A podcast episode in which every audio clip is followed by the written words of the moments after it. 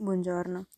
Il verso di questa mattina è in Deuteronomio 11:16, nella versione amplificata, che dice Attento che i vostri cuori non siano ingannati e che non vi allontaniate dal Signore per servire altri dei e adorarli.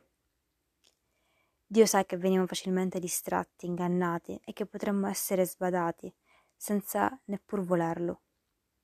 Ci vuole coraggio e audacia per essere obbedienti a Dio quando il mondo ci suggerisce di voltargli le spalle. Non otteniamo nulla di buono nell'essere disobbedienti. Obbedire a Dio è mostrare il nostro amore verso di Lui.